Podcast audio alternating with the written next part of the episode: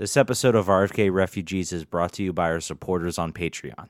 If you'd like to ensure that there are future episodes and help this show grow, visit patreon.com slash rfkrefugees.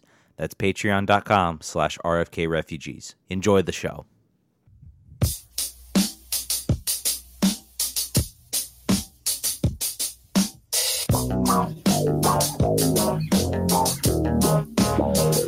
Welcome in, ladies and gentlemen, boys and girls.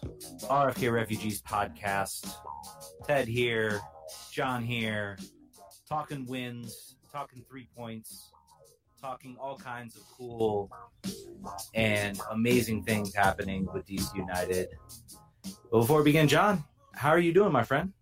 I'm great. You know, I, I love when I predict things and they and they come to fruition just completely. I knew all I knew that lineup. I could tell it was going to happen. I knew we were going to score three goals in the first half. I knew it. I just could tell. So I'm glad that this game was extremely predictable and it went the way I thought it would. So it always feels it always feels good. It's like that's why we do a podcast because we can see the future and we're such great soccer analysts that we could we could have seen that happening. So in that way I feel good. I can tell you're you're I, I I think you are completely wrong because there's no way you could have predicted this. I'm sorry. Oh, if, if you listened to the show last week, I definitely said there's definitely scoring three goals in the first half, and Russell Canouse is actually a really good right back. I said that. Ask anyone. I think I think we're gonna need the uh we're gonna need to go back to the tape on that one. I will get back to you all on that. I don't believe that for a second. Okay. I don't I, I don't believe that for a second that anyone predicted this. But um I, I maybe wasn't shocked I guess looking back on it, I'm not shocked it was a win because this is probably the one team that maybe DC uh, could have could have beaten. Um, they are about as much of a dumpster fire as literally any team in, in the league at this point. Um, they are absolutely uh, garbage. They fired their coach, um, all kinds of all kinds of things, um, and so I was not not necessarily not very shocked that the team necessarily came out with the win. I wasn't necessarily expecting a three nothing win, and I certainly was not expecting Russell Canouse as a right back. That was probably the most surprising move I've seen. The fact that he was on the field too, and the fact that he was a right back. Yeah, I I think I agree. Very true. I I just. I, I actually saw the lineup and I, I got I was like, is Ben Olsen like trying to get fired here? Like, is he trying to actually like lose his job because it didn't it didn't make sense to me. And everybody pointed out to me, well, he played right back in Germany. And I said, yeah, but that was, you know, what, 2017? So we're talking like over two years ago since he's played that position. Um, I, I didn't quite see it, uh, but he showed very well in that position. Uh, very, very well. Um, excellent even in that position. Uh, so I, I, thought it was, uh, it was a nice surprise to see the game overall I, I go back and, and, and I was watching the game and I, was just kind of maybe excited about the goals, so to speak. Um, I, don't know if you would call this a, a masterclass game necessary. It was it was very much. Do we dare we say classic Benny ball? Yeah, if Benny ball is a three nothing win on the road, if, if that can happen, and it has it has occasionally been the case. Uh, yeah, it was it was like that. Uh, the goals were not. I don't think anyone's getting nominated for goal of the week on any of these. I don't think. Um, but the the difference the difference was between well, a there's two big differences besides the score line. One, they didn't give a, up a goal in ten minutes, so that's good. So that's sort of like the hallmark of DC United failure in the last two months slash six years. Um, and and also in the second half, they decided that they were I don't know if they decided, but they were basically under pressure the entire last 45 minutes. And the the defensive structure did not break down. No one took any plays off. Uh, in the last few games, uh, the the so the recurring failure was the center backs were either too far apart or were stretched, and balls were played right in between that in, in between that gap for for opportunities uh, over and over and over again. So uh, it's not like that now, so that's great. that, that, was great. That was the, that was the best thing about that is that uh, it was the second half was not pleasant to watch. No one who's a DC United fan was like, "This is fun. I like this. We should we should always play like this." But it, the results are great it almost gave me shades of uh, I was kind of entering the second half, the team up three nothing, things cruising along, and then this thought popped in my head about a game last season against Toronto FC, where the before uh, before Rooney, um, before Rooney came and before everything, uh, the team was up three nothing, and everything just kind of fell apart and ended up being a 3-3 draw. And at that moment, we kind of all thought the season was over. So that moment popped in my head when I saw um, when I saw Montreal, uh, you know, coming in, closing in, making tons and tons of, of runs and chances. Um, as far as the goals go, let's let's break those down. So the first goal comes off a comes off a free kick, a sort of deflected free kick. Uh, that you know Ola Kamara is there. Does DC score that if you know someone else is in that position? Maybe. Um, but you know, maybe you have to give credit to Ola Kamara for sort of being in the right place at the right time and being that clinical finisher, which is why he's here. And both his goals were just they were just they were finishing type goals. They were not pretty. They were not you know excellent by any stretch. You know, they were not goals. Not like his first goal. Not yeah. like his first curler outside the eighteen. yeah, they were not goals of the week. They were not. They were not anything. So, um, but uh, they were just very much picks the ball up, you know, outside in the 18 and slots at home, especially for the first one. Uh, the second goal for Arriola was a kick over the top, a Route One classic uh, goal, which I'm sure is going to win goal of the week um, in a lot of categories and things like that. But uh, but yeah, very much uh, very fun to see, very uh, very good to see. Uh, the team at least put the ball in the back of the net and be clinical and be and be strong on defense, which this team has struggled for a lot. Um, Bill Paul has Paul has biffed that that finish a number of times this yeah. year. So it was good to see him not do it this time. Yes, yes, and I think uh, uh, I think at this point um, we're going to go ahead. We're going to open the phone lines for you all to call in. Phone number right there at the top. Right, I'm trying to move around. Right there, 202 905 0454. It's very difficult to move, like when you have to think. Sure. We got a question in the chat too. I want to make sure we get to. Jay Little Girl says, "Was it a fluke or was it a sign of things that could come in a post Rooney post Acosta world. Um, I I don't know if it was a fluke. I think Montreal, as we've sort of discussed, is one of the few teams that's this bad. Um, so that that's that's one thing in our one thing in our in our in our favor there. I do think that Kamara is a different kind of forward that may suit the rest of this team better potentially than Rooney. We we talked about the Rooney Acosta thing last year was sort of a singular offensive thing. It was like it was a it was a I can't think of the word to describe it. Basically, it's a, it was a phenomenon. Basically, it wasn't they weren't structuring the team around. That wasn't a game plan. They were just like, all right, Rooney and Acosta, you're going to stay close and you're going to pass the ball back and forth, and it's going to work out. That's we're gonna everybody else sort of just support that, but the offense is going to come from these two players in a one-two passing formation in the middle in the middle of the field. Now. Uh, you're bringing the wings into play. You're bringing in a lot more. Uh, uh you can uh, crossing for goals is actually a possibility because Rooney's never really going to stick his head in there uh, and, and, win you a header and, and, have that happen. It also enables other people to take free kicks that wouldn't have taken free kicks and other people to take corners who might actually be better than Wayne Rooney at taking corners because newsflash, folks, he's not actually that good at doing it, but despite, just, but he gets to do it. So that's the way that goes. Uh, do you think, I don't want to be too optimistic. I don't want to paint too optimistic a picture of, you know, saying, the, our two best players not in the lineup makes us better for sure, and we're just we just that's great. I'm so glad they're leaving. Good. I don't necessarily want to get there, but what do you think? I think I think this was this was a situation in which Olsen says I need to I need to make some you know drastic changes or some some big changes. I think the biggest the biggest thing about this was not having Leonardo Jara um, in the game. I thought that was very very surprising, and, and it seems to me he's like you know we're coming down to the stretch if you're not showing me, you know, you can be you can be a a a part of this team and you're willing to work for it, then you know we're uh, we don't want you, and you know we're going to find some other way to get get the job done. Um, you know what was very funny to me was I believe it was mentioned by Matt Doyle. It was mentioned that you know one of Ben Olsen's traits that he liked when he talked about at the beginning of the season was that Ben Olsen never plays anybody out of position. Um, I think we can pretty much take that you know idea and just like chuck it in the shredder um, because I don't, I, I, he, you know, the fact that he plays, you know, where he's played, you know, Leonardo Jara sort of as a winger. He's played Russell Canouse now as a right back. You know, things, some things have worked, some things haven't worked. Uh, Russell Canouse worked. Uh, Leonardo Jara in that 352 he was trying uh, wasn't working, uh, for better or worse. Um, but you, I at least give him credit, and I can hear the Olsen out people just getting their like tweet storm and firestorm ready um, I, I, can hear I can hear them already. I can hear them typing up, you know, the questions or, or trying to call into the show.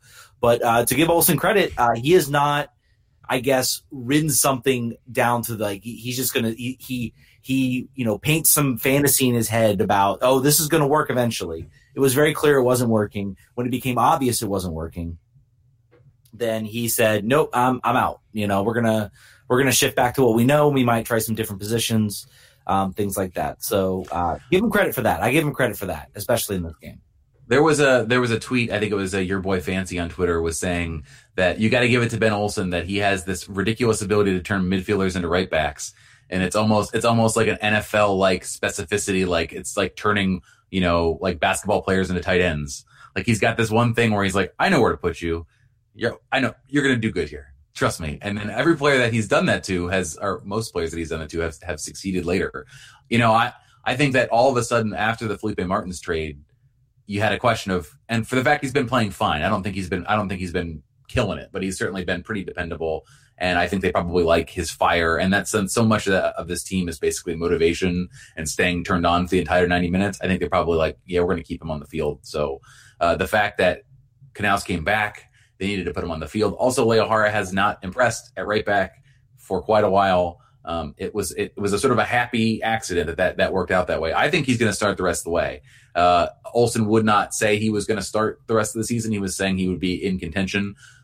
I, I feel like they're going to want to they're going to want to keep this configuration because it he really shored up that part of the field, and I think probably with more practice, he'll he'll do even better. I think it's it's he's not gonna he's not gonna you know as they he's not gonna say make swashbuckling runs up the right. He's not Oniel Fisher.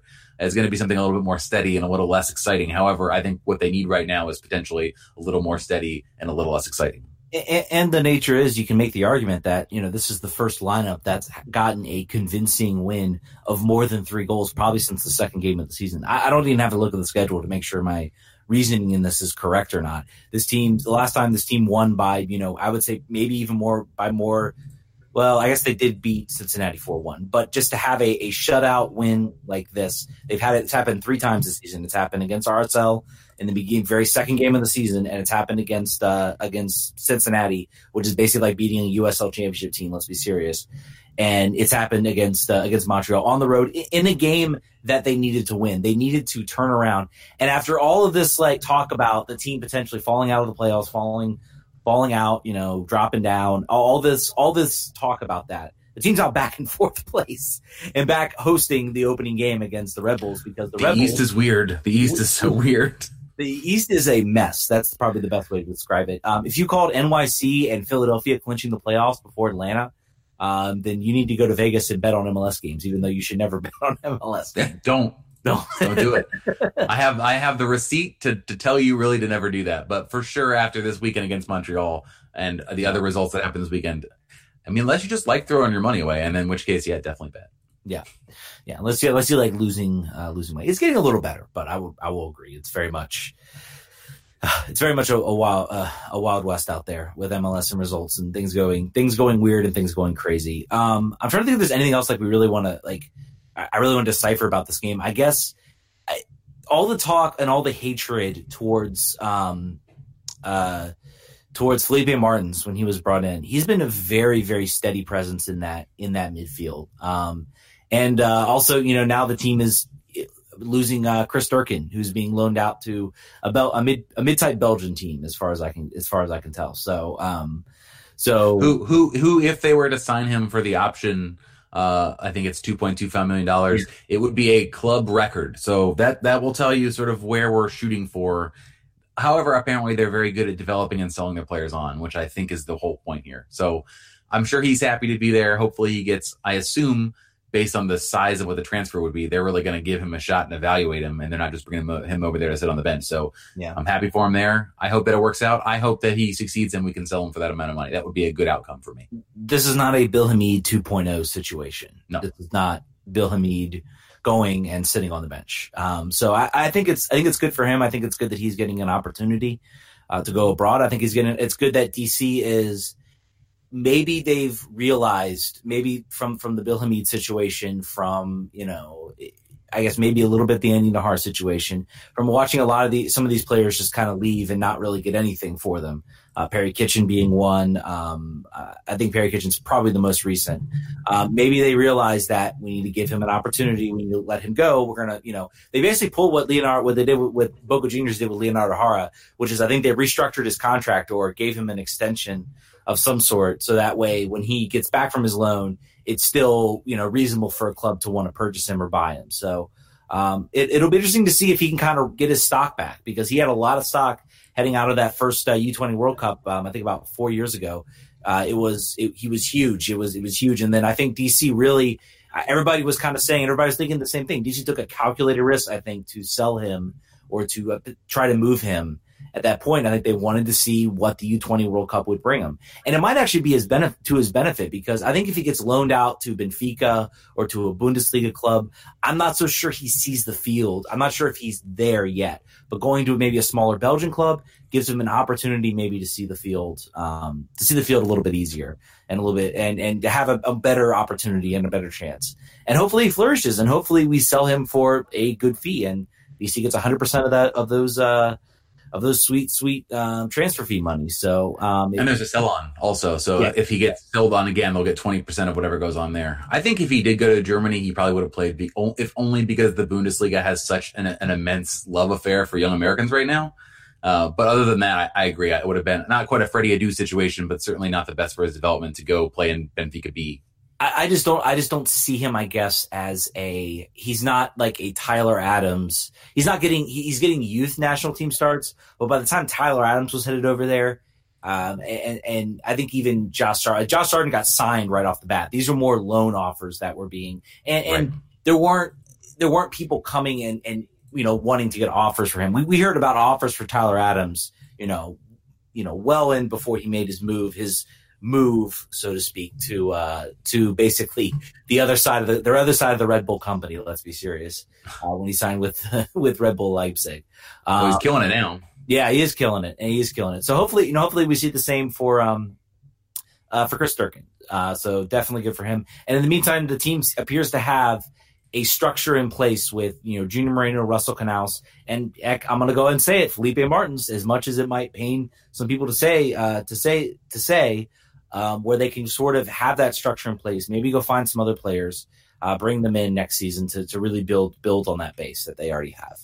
Uh, looks like JL uh, O the book JLO the book girl says at some point can you comment on the U.S. Uh, men's national team call ups and no Hamid there. I think we've all just pretty much accepted the fact that I, I, I don't think Berhalter values Bill Hamid. I think he he he wants a goalkeeper that is going to pass the ball, who's going to move the ball. Bill Hamid has gotten better in that regard. I think I think he's gotten maybe better than maybe someone to give him credit for. Is it to the level that Berhalter will want? Um, I think even if he gets to that level, even even if you can make an argument he gets to that level, for whatever reason, I don't think you're going to see him, Bill Berhalter make that move, and uh, that's his decision. I vehemently disagree with it. I think John vehemently disagrees with it.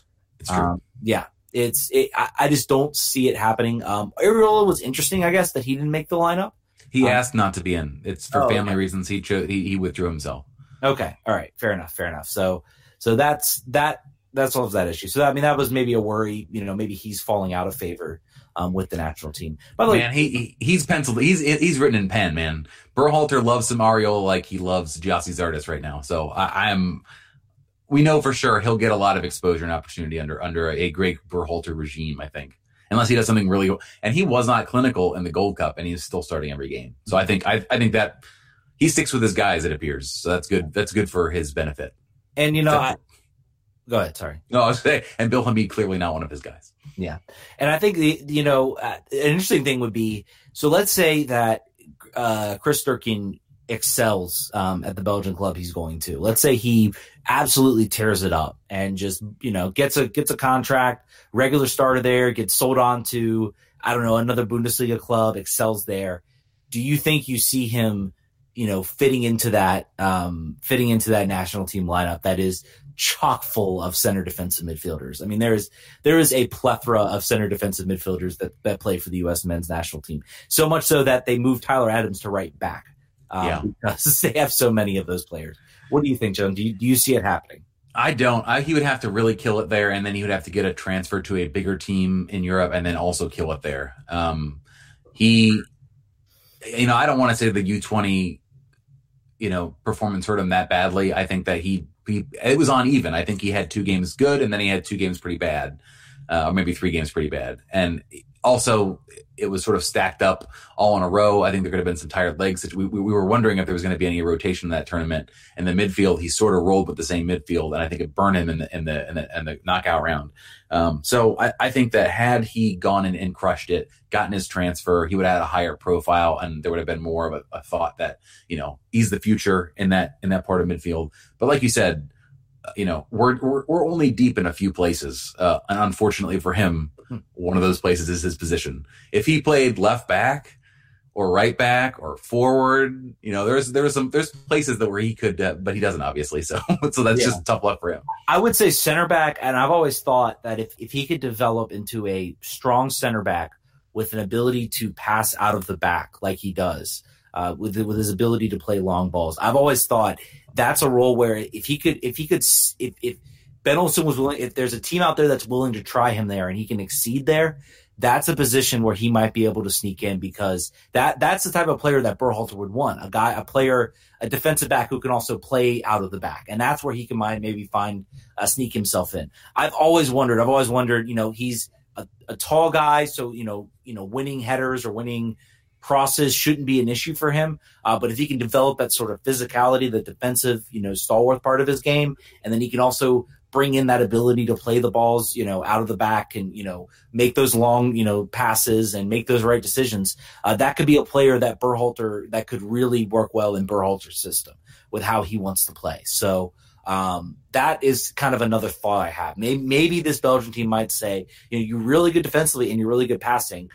Let's move you to the defense, you know, to defense. Let's see what happens. So, um, that would be, that would be something interesting to certainly see happen and since we're all watching lower to mid-table Belgian first division games, we'll really get a good grasp on that. I think. Yeah, uh, it's might maybe it's on FloSports. Maybe they bought the rights. Who knows? Yeah, Who knows? There's a there's a comment in the YouTube chat uh, from M Rickling saying, "How are we going to beat a team that isn't a dumpster fire when versus the dumpster fire we had 35 percent of the ball and we're outshot 24 to seven?"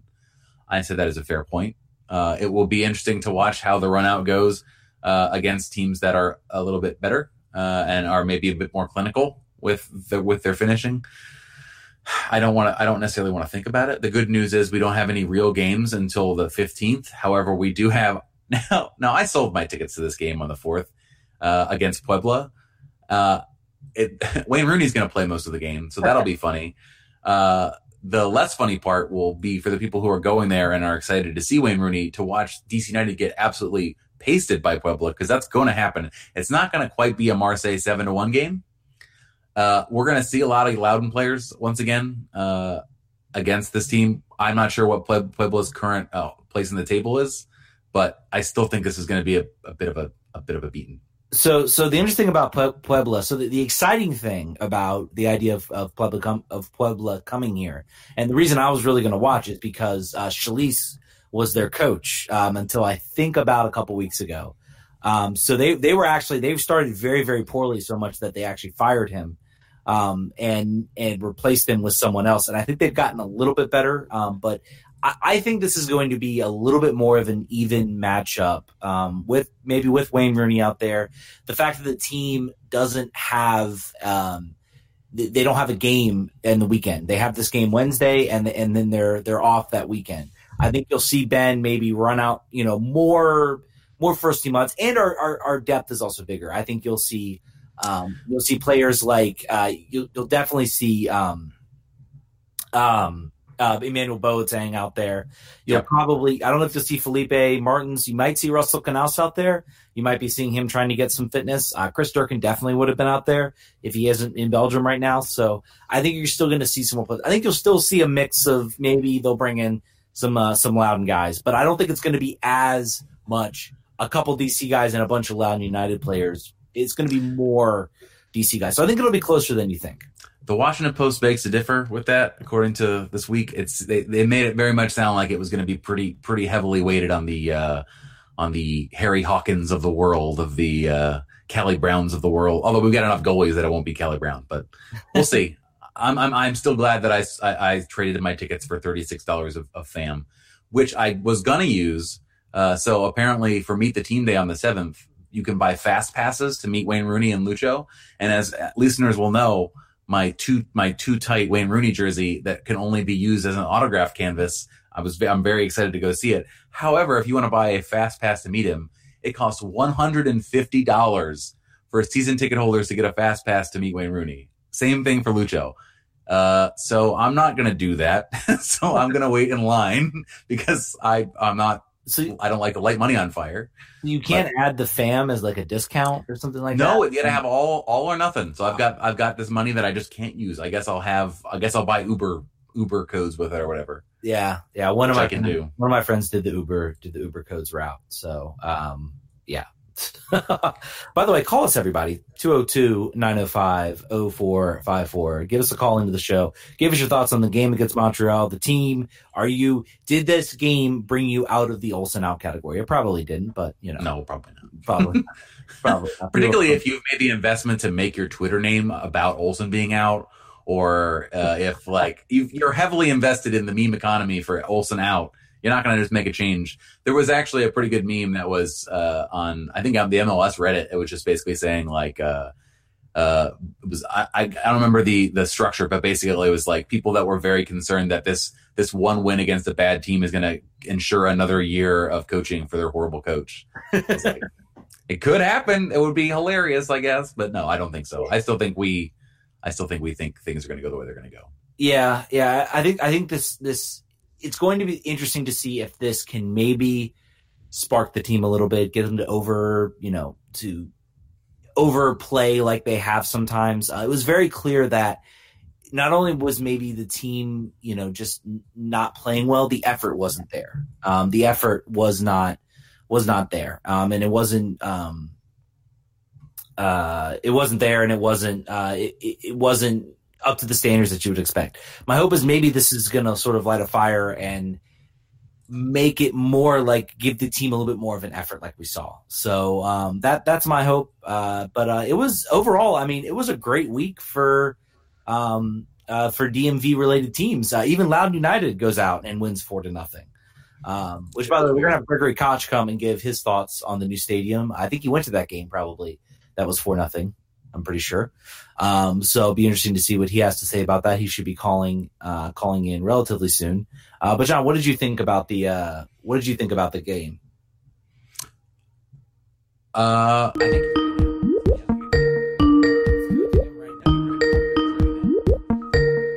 Producer Brian, Greg, are you with us? Yes. Hey, Greg, what's going on, man? Good. Hey, what's up? Give us uh, so you you uh, the floor is yours, my friend. You you are part of the Patreon, so you get the chance to call in, and we give you to we give you a segment to talk about whatever you want. So the floor is yours, my friend. Okay. also also plug your website name too at the top so people can find the work.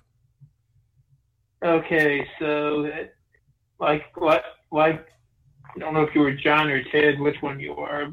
Well, like both of you said, I'm Gregory Koch. I'm I write for a site called StadiumJourney.com, and so so I'm calling to talk about the review, the article I wrote. It's up now actually about Segra Field and Loudoun United. And fortunately, there's some maintenance going up on the web, going on on the website this evening. So if you can't get on the site now, try back later. If you're listening to the, podcast tomorrow, something should already be taken care of. But anyway, so it's, once again, it's stadiumjourney.com. So just some brief background. We have about 2,000, 2,200 maybe reviews of sporting venues across the U.S., Canada, beyond.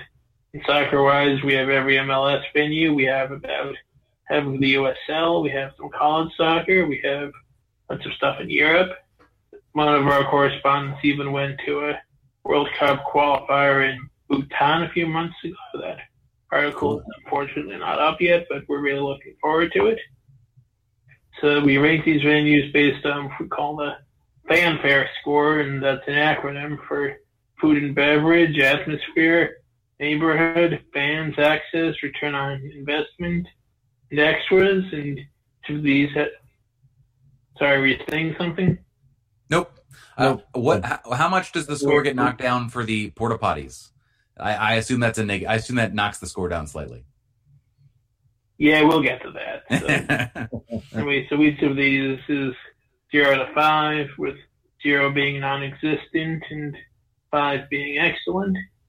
So I mostly cover the DC area. I mean, not entirely DC. I've covered the Kickers in Richmond. I did actually do Towson soccer in the Baltimore area a couple weeks ago. I've covered Army basketball up at West Point, but mostly it's the DC region. I mean, how we define the DC region is a bit interesting. I cover the northern Shenandoah Valley, which I don't really think most people would consider the DC area, but I don't cover southern Maryland, which I think most people would. But anyway, let's let's get let's get to Loudoun, Greg. Let's let's talk about the the game and, then and the stadium and how you experienced it. I was about to say that's enough introduction. Let's get to what I was saying. What I mean, yeah. So the overall score we gave Loudoun was uh, two point five seven, which is, I mean, not, not great, good, but not horrible. Like given worse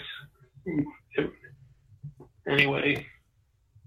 So food and beverage, we actually, it's actually, that's probably its strongest area. We gave that a five. I mean, you talked about this before. They've got a lot of food trucks. I mean, not everything's available every game, but when I was there, there were pupusas, there was some barbecue, there was actually two different barbecue places. There was Paisano's Pizza, there was some ice cream, lemonade. I mean, other games apparently they have Jamaican with them. Jamaican they had Jamaican for my game. my game. But that's sorry. They had Jamaican for my game. I can attest. They had patties and all the other Jamaican it? stuff. It, I didn't have it. I looked at it. It looked very Jamaican. Well, yeah, that's how it's supposed to look. Indeed. Yeah, I mean, I mean the prices were a bit high for USL, but I mean it's good food. It's not just your stadium food, so I'd say it's worth it.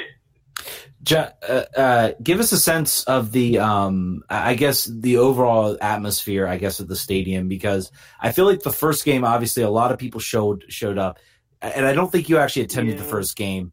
I what, what, no, I attended on Saturday, two days ago. Two days ago, so you, you saw the uh, the the four nothing win. So that that was probably a pretty good game to, to go out and see. I guess. What did you? How has have you noticed? I mean, has there been a good transition? I guess in this in the stands, are more people come? I mean, still people still coming out the games. The attendance was. I, mean, I think the first game was a sellout. They haven't really come close since. I think there were about fifteen hundred to two thousand people there on Saturday night. Seats what forty two hundred, something like that. Yeah, the uh, the the problem for them is their their pricing is they're they're selling tickets for like sixty five dollars yeah, to see minor league soccer in Loudoun County. It was it's ridiculous. I mean, it's I mean the cheapest were what? were let me check. I have this. Give me a second. Fifteen for they're fifteen for the uh, bleachers. Were fifteen. The cheapest were fifteen, which was for the supporters bleachers. And if you actually, and then if you don't want to sit there, then it's between 19 and 54 with for sideline seats, unless you want the all-inclusive seats with concessions for 100, which for USL that's a bit pricey. I mean, it's very pricey for USL. Parking's five dollars. It's free in a lot of places. So yeah, it could friend you quite a bit. So, uh, so Get back to your yeah. Where did where did you sit? Where were you, were you seated on the west stand, east stand? Where were you located? Uh, I was, uh, I don't know what it would be west. I think is the sun was setting behind me, so I guess okay. Yep. West. Yeah. That's the good side to be on because it's not in your face. yeah. How did you have a did, the atmosphere? You, you were you were asking about the atmosphere earlier. I assume that's what you were about to ask again. So yeah. I mean, to start out with, it's a small stadium, so anywhere you sit is really anywhere you sit is really going to be a good seat. I mean, that's always nice. I mean, problem is they really haven't been drawing good crowds since the opener. I mean, TUSL, a lot of places don't get great crowds, but still, I mean, most of them get more than a couple thousand. Not all of them. It's worth noting. So, I think was it Swope Park Rangers is averaging what 500, or better than that. So, uh, give me a give me a question. Give me a thought. Um, what are you? Uh, what do you, if you were looking if you were Loudoun United and you wanted to sort of improve the score, you wanted to improve the experience overall at the stadium? Give me like your top three suggestions. I mean, some of the things I'm assuming they'll do eventually, like, I mean, I'm like a lot of like the porta potties. I assume they'll put in real ones eventually, so I'm not going to count that. But I think they need to. Well, first of all, you've got to find some way to put more fans in the seats, whether that's lowering ticket prices, marketing better, doing both. I really don't know because the supporters who were there, everyone who was there, especially the supporters, they were loud, they were into it. Problem is, there weren't that many people there, and even the people who were into it, a lot of them, or not a lot of them, but some of them, to put it, blunt, to put it politely, really were not that familiar with soccer. The players, like the people behind me, kept referring to every black player on the field as Paul Pogba, which Paul Pogba, not even not even the one that's playing in America, not even as they were assuming it was Paul. Yeah, they said, "Oh, it's Paul Pogba." That's unfortunate. Florentin Pogba is going to win a trophy before uh, Paul has won a has won a trophy more recently than Paul Pogba. Just let that set in. Take that, Man United fans. Um, so, all right. So, uh, would you say you know the, the the score was not super high, and I think that the team, you know, aside from this four 0 win, you get to witness their first win at home. Uh, would you? I don't know where I don't know where you're situated or or you're located at. Would you go out there again for just for fun, not being on assignment, or would do you think this was your one of your only Segra, Segra field trips? At some point, if I I might at some point if I can make the schedule work, it's about a forty minute drive for me. And the other thing is I have to take the toll road and the greenway, so it costs me like nine bucks in tolls each way in addition to what I'm paying the team. So yeah, I think that's a good disincentive. That's going to be true. That's going to be that's going to be true for basically anyone coming from this direction too. So that might be part of the problem. People really don't feel like paying twenty, almost twenty dollars in tolls just to see a soccer game. Yeah, particularly a minor league soccer game. So uh, I want to I want to give you a chance. Yeah. So if you had to give a one sentence review to, to about Segra Field or the Loudoun United experience for someone who hasn't been, so if you had to distill your entire review down to one sentence, uh, what would it be if you could do that?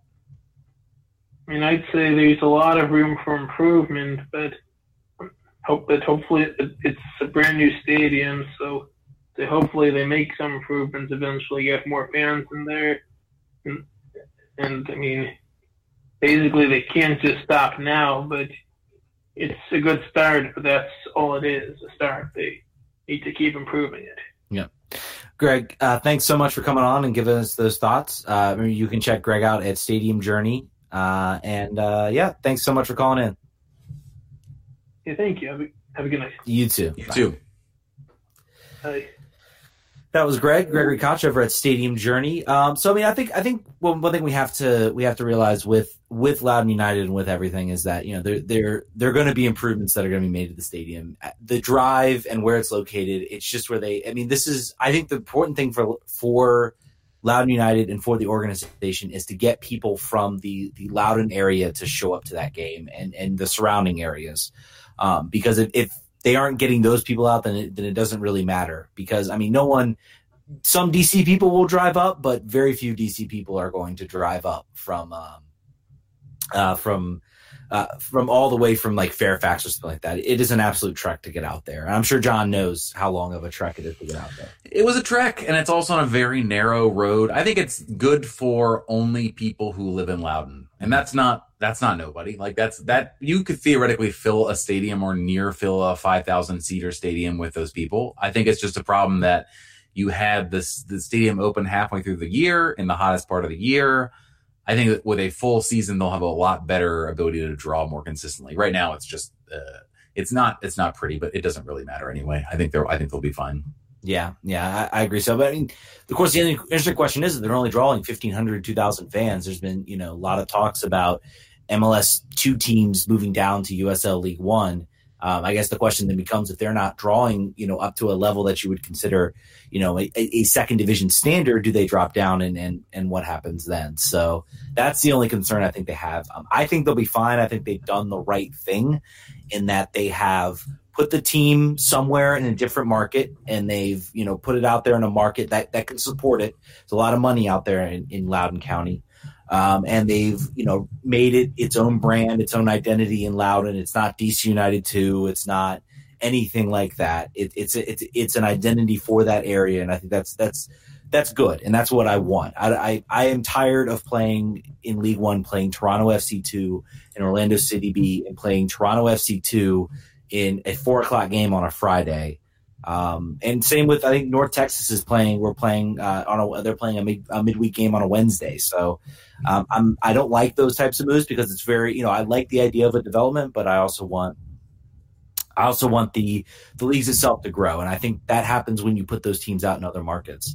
Um, funny enough, I was watching Seattle Sounders too, uh, uh, which is now Tacoma, um, and they actually had a pretty decent crowd out there at their stadium. So I think they've started to sort of bring people in. Um, and even then, they proved that you can actually play a soccer game on a baseball field and it not look completely terrible. So, was this last weekend you watched Tacoma? Yes, yes, I think it didn't, was. Didn't they have a bunch of uh, Sounders players like rehabbing that game or like on reserve? There were, I, I, I don't pay super attention to it, yeah. but it was someone was saying like something about, you know, uh, that was not our really fair Sounders to line up for whoever they were playing. I think they, they won, right? Uh, I, I I watched a little bit of it. I, I, can't remember. It was like it was these games were like ten o'clock. So like I Ted, are you telling me you don't watch every USL game, particularly the reserve side games at 10 p.m. Eastern, and like you know take notes and tell me the one? I'm kind of disappointed. I feel like our Patreon uh, subscribers will be disappointed at the level of coverage we're providing.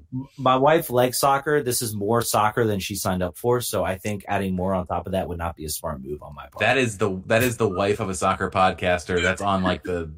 I think in all divorce proceedings, like it's like first first condition. I watched Tacoma Sounders games, uh, 10 p.m. on a weeknight. Uh, this, this is, uh, I get all of the money now the first condition is that it, it, it, if a divorce ever happens and then they go in front of the judge and then they go to the judge, oh, he hosted a soccer podcast. The judge, Say no more. Give, yeah, take everything. He gets everything. Gavel. You're living in a box. Speaking of which, call us in 202 905 0454. You can see the number right up there. I'm going to get this one one of these days right up there. Uh, so give us a call into the show. Um, a lot of y'all called in like the first time we did this. And now we've had like two callers, I think, um, since then. I think they've all been Gregory. So we'd like some more people to come call into the show and to actually get involved and everything like that. We Brian is here as our as our person answering the phone. It's not me trying to frantically click buttons. Did you notice how smooth that was? I yeah. gotta give I gotta give props here. There was it was there was not like a 15 second uh, dead air time, which we did last week. So you know a reason alone to call in because now you will actually get directly in. We so. have invested in these beautiful graphics that you see right here. These are handcrafted artisan artisan graphics that we've created. Yes, so they make it more professional. So we've done a lot for the show, but it works when you all call in and you all send us comments and questions and stuff like that. So please jump in with that. We're now on two locations now. We're now on YouTube and we are on Periscope on Twitter. So you don't even you can watch us right from Twitter if you want. Um, so yeah, call in call into the show. So uh Joanna Lohman was on uh was on the broadcast this weekend. Yes. And if you enjoyed that, she'll also be on our podcast sometime yes. this week. So uh this is a that was a subtle tease to have that out. We're gonna probably record that on video and put the clip up on YouTube, and we'll probably also uh, release the audio in our podcast stream. So look forward to that. Uh, she, I think she did a great job in her first time uh, she was we were talking before the game and she was talking about how this is her first time doing this. I was like, well, there's never any easier opportunity than remotely calling a game from a monitor uh, in a in like a in like a conference room in front of a giant television. It's never going to get easier than this. So enjoy. And I, and I, thought she did well. I thought she did, she did. really well. Um, I, I, listened to about most of the most of the broadcast, and she, I thought she was she did really well. I think it's it's easy having Dave Johnson there because Dave Johnson is just a legend, and I think he carries himself so well in the broadcast booth that it's probably. I mean, it's not like you have like you know it's your first game and you've got one of the no name broadcasters that Fox Sports would hire for Fox Sports World broadcast. Those are always hilarious watching some of those CONCACAF broadcasts. Um, or yeah. you know the Univision SAP broadcasters. I guess those are now the new. Oh boy! Yikes! The new ones, the the new ones there. So um, so yeah, I mean, I, I but I thought she did a really good job. Um, and I'm very much looking forward to um, uh, very much looking forward to the interview tomorrow with her. So that should be fun. It should be fun. Yeah. And I'm not normally one to plug other podcasts on our podcast, but I do recommend everyone go check out Roach's podcast with Pablo this past week, Yes. where he where he decided that he uh, was going to uh, call out Ted Johnson or, or sorry, not Ted Johnson, Dave Johnson, DC Washington, all the all the the sacred cows of the DC United experience. And he was sort of saying like all these things are actually bad. So uh, it was like a troll podcast. It was kind of weird, but then he also had an hour of Pablo basically giving him uh, the inside scoop. So check that out. Did we Yeah. did we mention Yamil Asad on the last uh, last pod the last We podcast not. that not happened? Is, uh, well, we better. Where's where's uh where's our buddy? Where's Tim Fleisch? Yes. Tim, I hope you're I hope you're listening right now. I also, don't think you are. personal call out to Quincy Amarikwa to please call into the show. That would be awesome Yeah. if he does. Yeah. if you're one of the very few people listening right now, if one of you is Quincy Amarikwa, that would be hilarious. But I wanted to say that uh so Yamil Asad, uh the the the often talked about, many time requested Yamil Asad come back to DC United. It appears this may be happening very shortly. Uh, maybe not as shortly as we all assumed originally when this rumor came out. Uh, but it appears that Yamil Asad is going to sign a pre-contract with DC United uh, for next year. There was conversation about him signing before the deadline today or yesterday um, before the roster freeze, and then going and playing Loudoun, which would have been amazing. And I would have definitely gone to go see Oh, more yeah, Loudoun yeah. games if Yamil Asad was playing there. That would be I would have figured out a way to get there to go to go to Loudoun to see that happen. That would have been hilarious. It would have been. It looks like that's not going to happen. It looks like he's going to sign because he has he is about. I don't want to say he's as close to game ready as I am. He's probably somewhat closer than it is, than I am to game ready, but it is but it's not good right now. He has not played uh, in like a year basically. Um, so he needs to work. He needs to ramp up. Uh, so imagine that he will be signing for us for next year at the beginning of the season. Uh, likely taking the place of one of the many loan players. We're talking with we have an international roster spot situation there, and we also have a salary situation there. He's not going to be cheap. That's other. If he was cheap, he would have been on the roster already. Uh, they would have figured out way to make it happen. Obviously, that's not the deal here. Uh, so he may take Lucho's spot from a uh, from a maybe even a salary perspective. It may be like a one for one there. Uh, so for you, uh, Yamil Asad super fans, and there are quite a few of you, uh, feel feel good about this. He will be on. He will likely be on this team next year. Um, so celebrate. Yeah. Yeah, and uh, I think there was a Greek club. I think that was also in the running. Um, I think their their transfer deadline ends. I don't know about free agents how they operate with free agents. It might be they, they still can sign them whenever, but I think there was.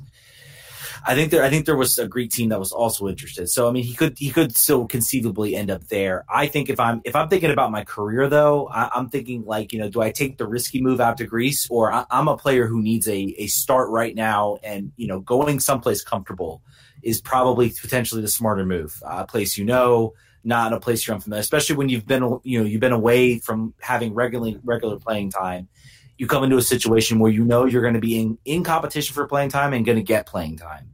Um, so I think that to me might drive this move. Um, of course, I think the real complication here has been, of course, Asad's agent. It's also Acosta's agent, um, and he's uh, yeah, he's done some interesting things. Let's just say the least. I think he. It seems to me like there's a lot of sort of maybe not outright blame, but there's sort of like this, you know. You know, Acosta's agent. I don't even really know his name. I'm sure his name is out there, but um, the agent basically was the one who was like, "Yes, PSG wants to sign you, Acosta, right now." And he went to Dave Johnson, and Dave was probably like, "Well, yeah, if he wants to sign him, sure, yeah, we'll listen to that." And then it's like when they get there, they're like, "No, we're not really that interested." And then now you have the whole Asad situation.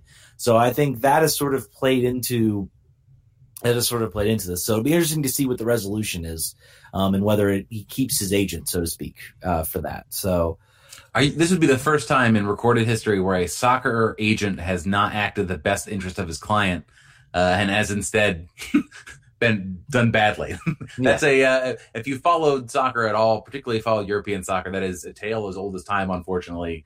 Uh, and and I, I would imagine that Lucho does not does not feel well served by his uh, by his agent. I, I assume that he'll get a real idea of that after this offseason and to see where he lands. If he lands at a place worse than where he played in Argentina, if he lands at uh, like sort of a lateral move there, Boca would be one thing. That's not happening. But if he landed somewhere along the lines of Independiente again, I think he would probably be pretty upset. So yeah. we'll we'll see how that goes. He he seems to really like it here. You know, based solely on Instagram, he seems like his family's really happy here. They're always out. They're always doing stuff. Um, I gotta, as an aside, I gotta give it DC United players. They don't sit around on their off days. Like they're not like me, like watching Office for the five thousandth time on Netflix. They are out like doing stuff. They're out. They're out painting the town red. Uh, I saw Russell Russell Canouse out with his wife last night at, at, a Nats game. He was drinking a bottle of Los Alamos at a at a restaurant. So you know these these players are out doing it, and I and I respect that. Yeah, absolutely. I think good for them. Yeah, that's good. It's good. It's good that they're out there and it's good that they like where they are. I think Russell Canouse is extremely happy here. Paul Arriola, I think, is happy here. There, there's not a player here that has come here and, and been like, I want out of here right now. This is like awful, terrible. Um, I don't who knows what Leonardo Jara's status is, but anything like that. But I guess the question, of course, comes if this team brings in Yamil Asad, do you think Lucas Rodriguez is back? Because he actually uh, he was one of the players in the Montreal game. I thought that played pretty well. Who Jara? No, uh, Luke, Lucas Rodriguez. Yeah, I think you know. I, I, I think that we have seen him round more into what he's going to be. I think in MLS, which is not going to be a game breaker on a daily basis on a, on a game to game basis. I think he's a really good complementary piece. Um, and depending on what his salary hits at, I don't know what it is. I, I know that uh, the transfer fee is over a million. Um, but if if you're not counting on him to be the main creator, if he can be an auxiliary player, I think it's good. I think you could probably retain him. And there's also a chance that you could, if he does do better, there's a sell on opportunity. Uh, whereas with Leo Jara, he's 29, 28. He's older. He's in his late 20s uh, this is probably going to be you're not going to be able to sell him on. So that when you look at who you're going to keep next year, also all that we've talked about with Jara has been his defensive liabilities after the midpoint of the season. In the beginning, it was like, man, this guy gets forward. Man, he does he, he keeps the ball, he can dribble. Uh, but the the shortcomings have been more and more exposed. And on a team that is not, you know, last game aside, not scoring a million goals, you can't have any sort of real obvious weak points. So I would look for him to not uh, not stay with us next year and, and, that's the and that's the question. I mean, we see him. You know, early in the season, he was really on fire, and I think a large part of why this team was able to sort of stay afloat. He was one of the few players that was playing really well. And as the season is worn on, I think the travel, I think the the MLS experience, the the mental strength part of MLS, uh, the MSL. The the MSL, yes, Quincy. There you go. I'm dropping your thing, so please call into the show. Um, the the overall that that overall part of it has uh, has really worn on him, and I think you're seeing it out there when he's out there on the field. I mean, the team hasn't been playing well, and I think that prompted Olsen to to make the change. Um, so I mean, it's kind of funny. He was sort of the one guy I was like, I think he'll definitely be back. Now I'm like, I'm not so sure he's going to be back. And then with um, with Lucas Rodriguez, I think the thing about with Lucas Rodriguez, if Dave Kasper or you know Ben Olsen, if he's still the coach or whoever coach comes in, that you just made everybody had a heart attack, by the way, but keep going. Yeah, I know. I did. I did. Absolutely did. But um, I, I think if they think that there is another level to his game that a full season in MLS could make a difference, where having that full off season, you know, not, you know, the adjustment period's over, you know, you, you know where to get your, your Cheerios, you know where to get your groceries, you're living, you're comfortable, you're relaxed if they think that can make a difference where he can come in next year, because we've seen that with certain players who don't hit it right off the bat, they get resigned, and everybody's like, oh, well, you know, he didn't really play that well, you know, so I'm not sure what happens. And then they have a much better second season. Um, then I think you could potentially still see him back. But I think that's the ultimate question. Because if this guy's going to make, you know, the salary he's going to make, I think we do need to see another level from him that we haven't seen yet. Um, otherwise, I don't know if I necessarily want him back. If they don't, if they don't, if they think this is that this is all we're going to get out of Leonardo, uh, out of uh, Lucas Rodriguez, then I'm thinking maybe you bring in Asad and you look somewhere else because um, otherwise, I, I, don't see the point in having another Zoltan Stieber on the bench, um, another player that has a tremendous talent but just doesn't fit quite well, and you and you need to kind of you know or doesn't bring anything really significant to the table that's worthy of his salary. Now, if you get him at four hundred thousand dollars, then sure, absolutely, bring him on in. But if he's making, you know, I mean, he might, he might, his salary might warrant one of the highest paying salaries on the team, um, maybe short of uh, of of uh, Paul Arriola at this point, um, or Ola Kamara eventually. It's like he might be the third highest paid paid player. You know, we had the third Rodriguez? highest. Rodriguez. Oh yeah, then no. then Yeah. no, thank you. Yeah. yeah. I, I think too. I think you make a good point. I think that there is, uh, particularly if we're talking about a full, uh, not a full rebuild, but a good chunk of a rebuild, and you already have a little bit of evidence on him.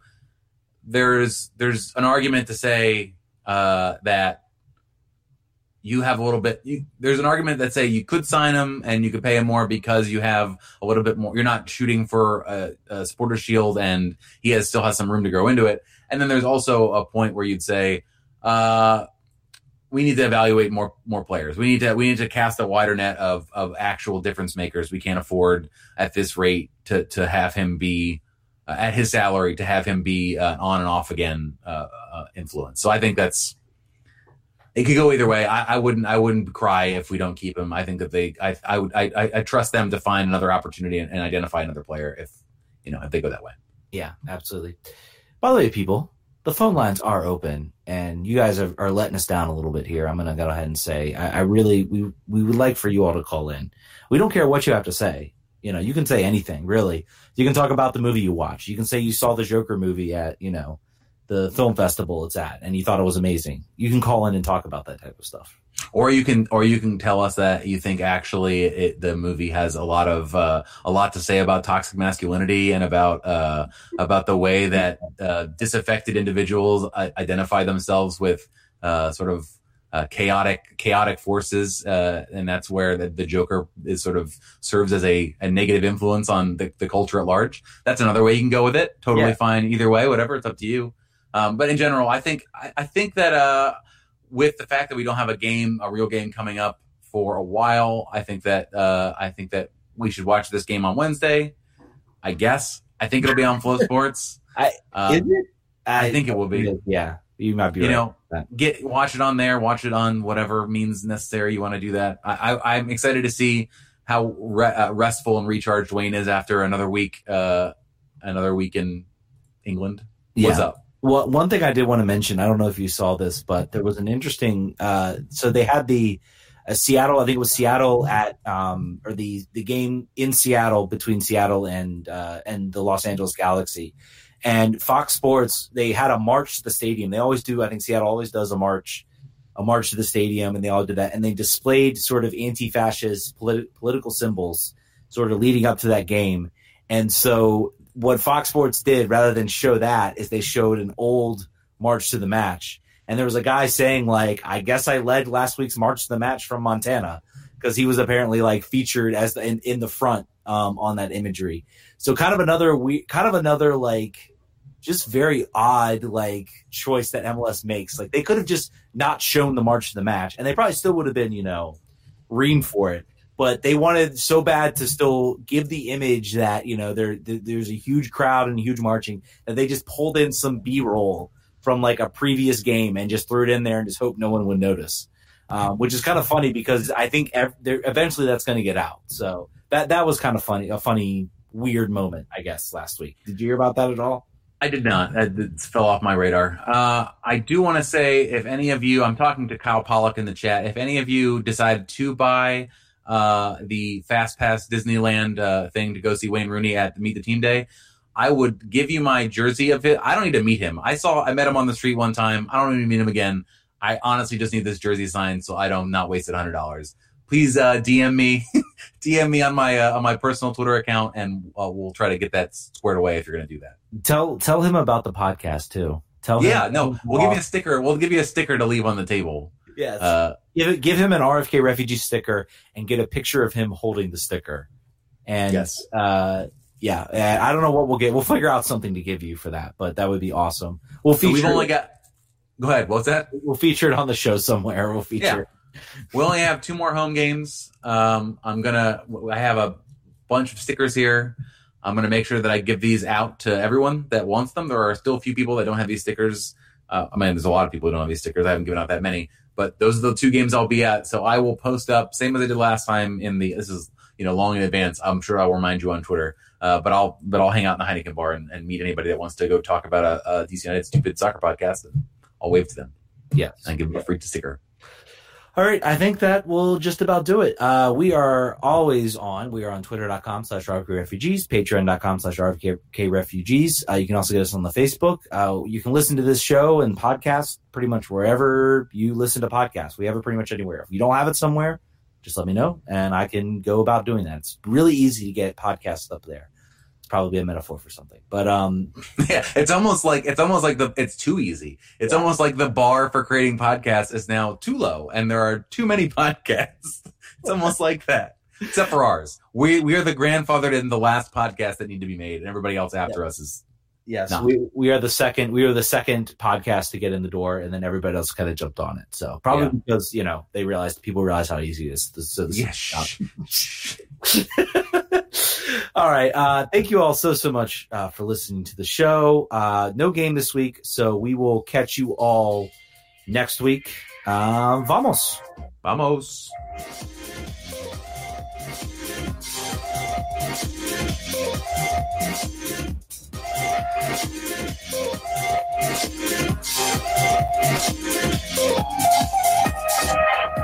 These up and keep locked away from now I'm under pressure knowing that you're in.